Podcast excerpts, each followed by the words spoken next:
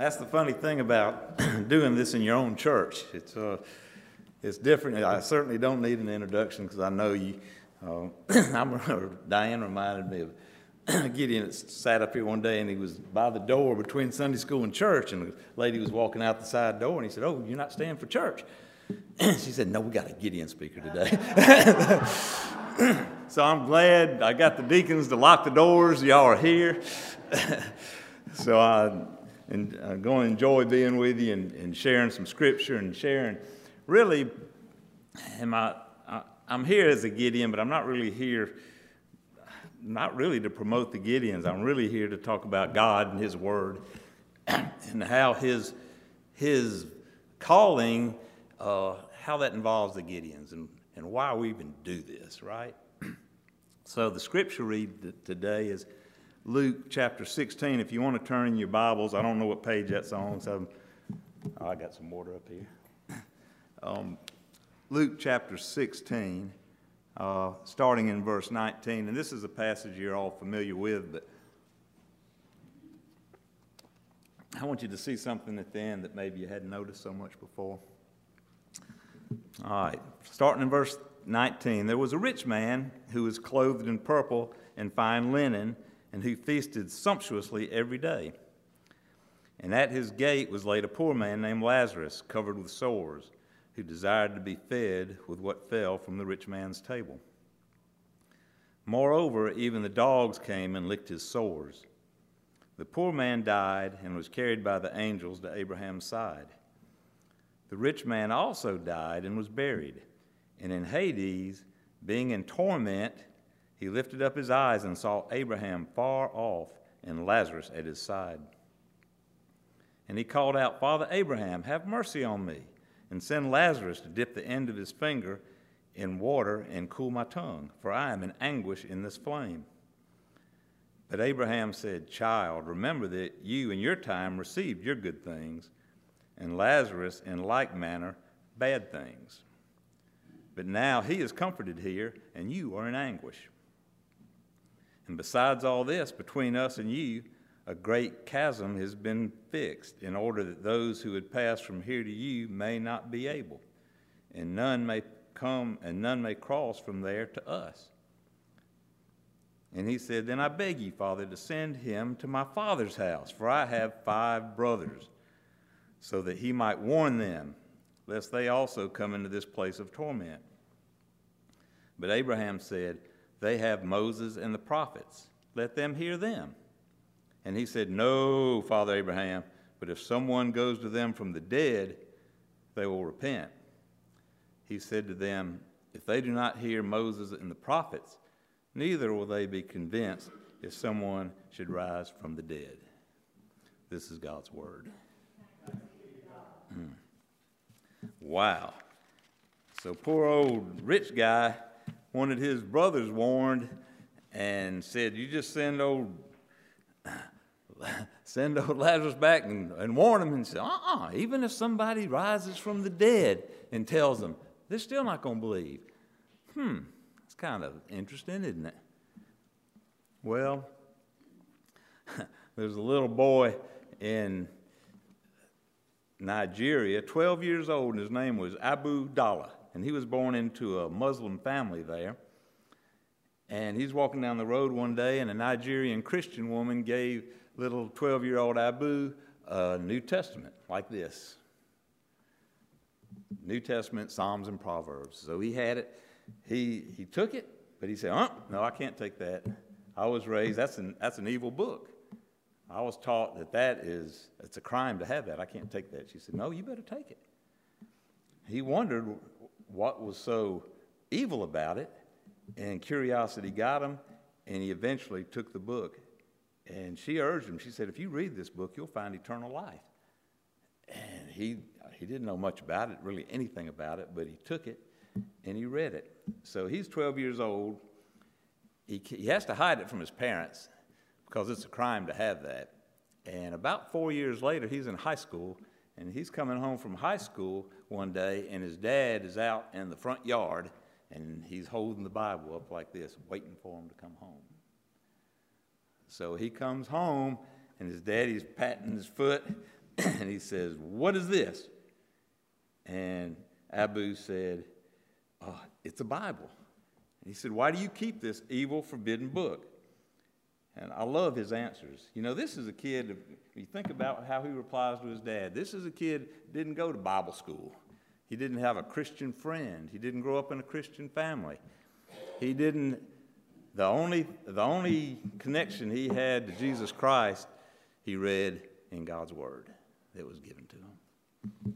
You know, I brought up two kids in this church, and if they were that age and they gave answers like this, I'd be going, Yeah, do it, tell it. That's what I like. And this kid, he, he had it now. He you know, realized he'd been reading this thing every night, and it's not that big. So he read it a lot of times. Anyway, he met Jesus. so they ask him, Why do you keep this evil, this evil forbidden book? And he says, It's the Word of God, and it shows the way to heaven. And so his dad says, Well, you've got to reject this book and burn it right here in this fire, or we're going to beat you until you repent. and he says, I can't turn back from the Lord Jesus Christ because I believe he is the way, the truth, and the life, and that no one can go to heaven except through him. Pretty good answer, huh? But all your life, we've taught you to believe in Allah and Muhammad as prophet. Don't you believe in Allah? And he answered, I believe in the Lord Jesus and no one else. Boom. So his dad doesn't know what to do. The uncles are all there. The family's there. What do we do with this kid? So they tie him up in the front yard between two trees and they go to, to get some switches um, from a mango tree. I don't know what a mango tree is hardly, but uh, evidently the limbs are pretty, pretty thick, like a, like a hardwood tree. And so they're going to beat him until he repents. So the older brother, the older uncle says, No, let's, let's go inside and talk about this. So they go inside, spend about 30 minutes in there. What are we going to do with this kid? And he's still out there in the front yard, strung up. So anyway, they come back out, and the father says, They've decided, okay, we're going to cut you down. He said, But I no longer have a son, but you can go. So they cut him down, and he goes to a neighbor. He, he that he's got his Bible and he's got the clothes on his back, and he leaves and he goes to a neighboring town. Matthew 10:37 says, "He that loveth father or mother more than me is not worthy of me." And aren't you glad you didn't have to make that choice? Boy, he had to make a choice, and he chose Jesus, and he walked away. So he goes to the neighboring town, and uh, there's a there are not many churches in Nigeria, but he found one, and the pastor took him in. And talking to him, he saw, boy, this faith in this kid is real. And so, like Parker taking in the Brock children, this pastor took in Abu, and he lived with them. And he, he eventually, I'll try to make the long story short, he eventually went to seminary. And in the seminary, one of his assignments was to go to Liberia with this one other kid for evangelism. So they went to Liberia for a summer. And he and this other kid are sharing Christ with people in Liberia. And people are getting saved and coming to Christ. And he plants a church. And by the time he leaves, there are 200 people in that church in Liberia. One Bible given to a 12 year old Muslim boy. And few years later, you got a church with 200 believers in it. Pretty awesome. So God can, you know, think what you're doing is not important. You don't ever know. Most of the most of the Bibles, 99% of them that we give out or that wind up somewhere, uh, we have no idea what happens to them, who reads them, what's, what the results are. But we know some, and some come back and tell us and give you stories and say, "Oh, this is what happened." You know, there was one where a little boy in a in a junkyard was living in a dump and he found one rummaging through looking for food. And he found a Bible. Now, somebody, threw, somebody gave it to him and they threw it away. But God wasn't through with his, his word, and the little boy found it and got saved. Uh, so it's pretty unbelievable. You know, the Glory was asking for a, um, asking for a sermon title. And I don't know. Uh, so I thought about it for a minute and I said, well, uh, we'll, we'll call this a different, a different kind of missionary. And so I thought I'd talk about that just for a second. Why is the Gideons, how are they a different kind of missionary? Um, and this is a mission church. I mean, we just got through with a mission conference. We know what missions are all about. We know missionaries, right? We don't, they're just not some, some something that's out there. We know them because they come here, they live in our homes, they talk to us. So this is a mission church. You know, when we give, when we support missionaries, it, it pays for their housing, their food, sometimes their education. Um, and that's where our mission dollars go so that they can do missions. Um, this is a different kind of missionary, Gideons are, because the money that I'm going to get from you today doesn't do any of that. It doesn't pay for any Gideons anywhere. All it does is buy Bibles. Because you've got 280,000 Gideons scattered all over this world that are giving out Bibles if they can get a Bible to give out.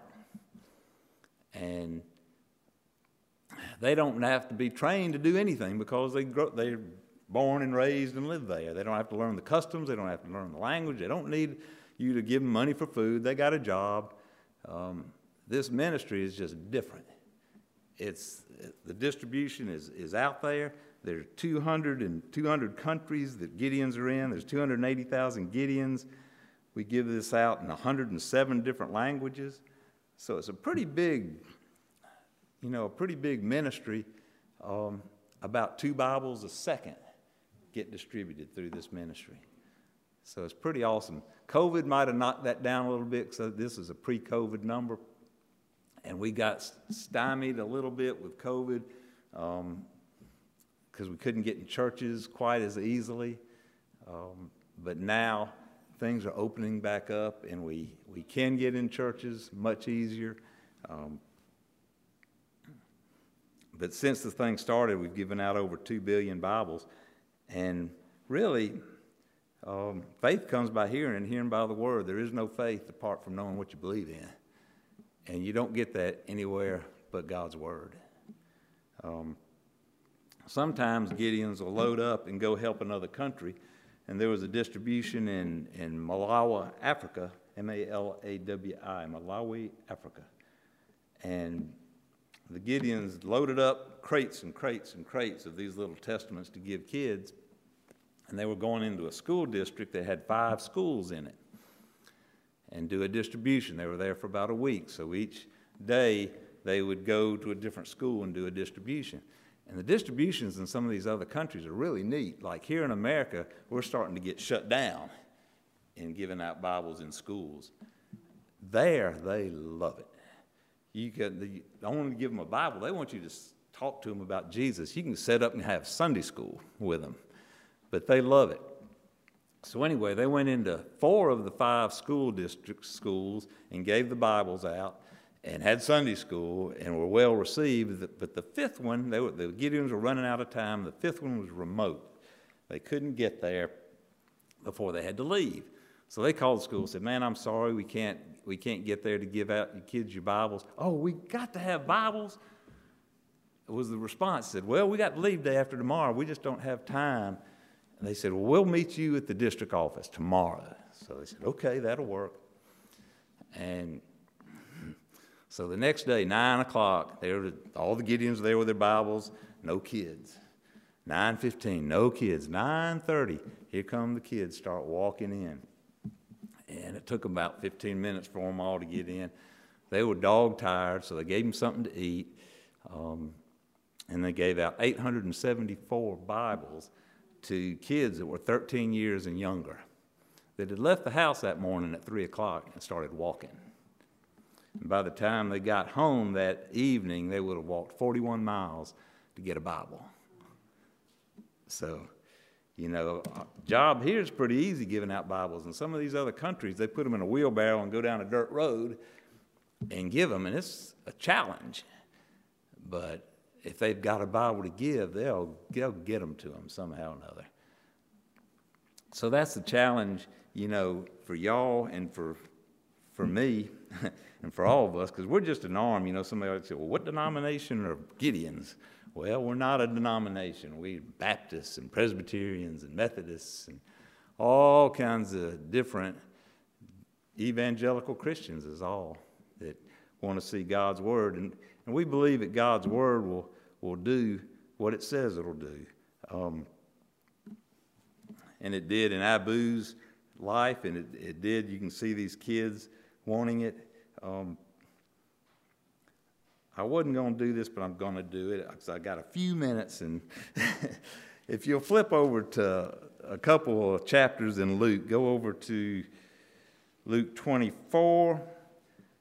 I'm going to read, paraphrase this, this next little bit of scripture just to uh, re-emphasize. Now, you got to go back and remember the previous one, Lazarus and the rich man, right? And Lazarus said, "Go tell my brothers." And said, "No, even if somebody rises from the dead, they won't believe him, right?" So, so that's what we're talking about. A few days later, on picking up on verse 13, it says, "That very day." Now, that very day is Resurrection Day. Okay, in this verse, that very day, two of the disciples leave and go to Emmaus. Verse 15, they were talking and discussing together. Uh, Jesus himself, as they were talking and discussing things, Jesus drew near them and went with them. Now, Jesus had just risen, he's gone with these guys. Their eyes were kept from recognizing him. And he said to them, What is this conversation that you are holding with each other as you walk? And they looked at him and said, What are you talking about? You don't know what's going on? This guy, this guy just got, I mean, we thought he was our king and they crucified him and all this is going on. We don't, oh, we're so confused because Jesus says, what things? And so they talked to him about it. Um, Jesus, going down at the bottom, verse 25, says, Foolish ones and slow of heart to believe all that the prophets have spoken. Was it not necessary that Christ should suffer these things and enter into his glory? And beginning with Moses and all the prophets. He interpreted to them in all the scriptures the things concerning himself. Verse 31 Their eyes were open and they recognized him, and they said, Did not our hearts, in verse 32, did not our hearts burn within us while, we talked, while he talked to us on the road, while he opened to us the scriptures? Somebody did come back from the dead. They didn't recognize him. But when he opened the scriptures and talked to them from the law and the prophets, their eyes were opened. And that's what we're doing the law and the prophets. If we get the law and the prophets where people can know Jesus, they can be saved. And so we partner with you to do that. So let me close with prayer. Father, we thank you for your word. We thank you that it is the power of God unto salvation, uh, first for the Jew and then for the Gentile. And we thank you, Father, that we live in a time where we do have the whole Bible, as Baxter said earlier, and we can read the law and the prophets, we can read the Gospels. We, we get the whole picture, but Lord, we know everything that was written was written about you. So thank you, Father, uh, for that. Um, bless our time as we leave this day. Uh, in Christ's name we pray. Amen.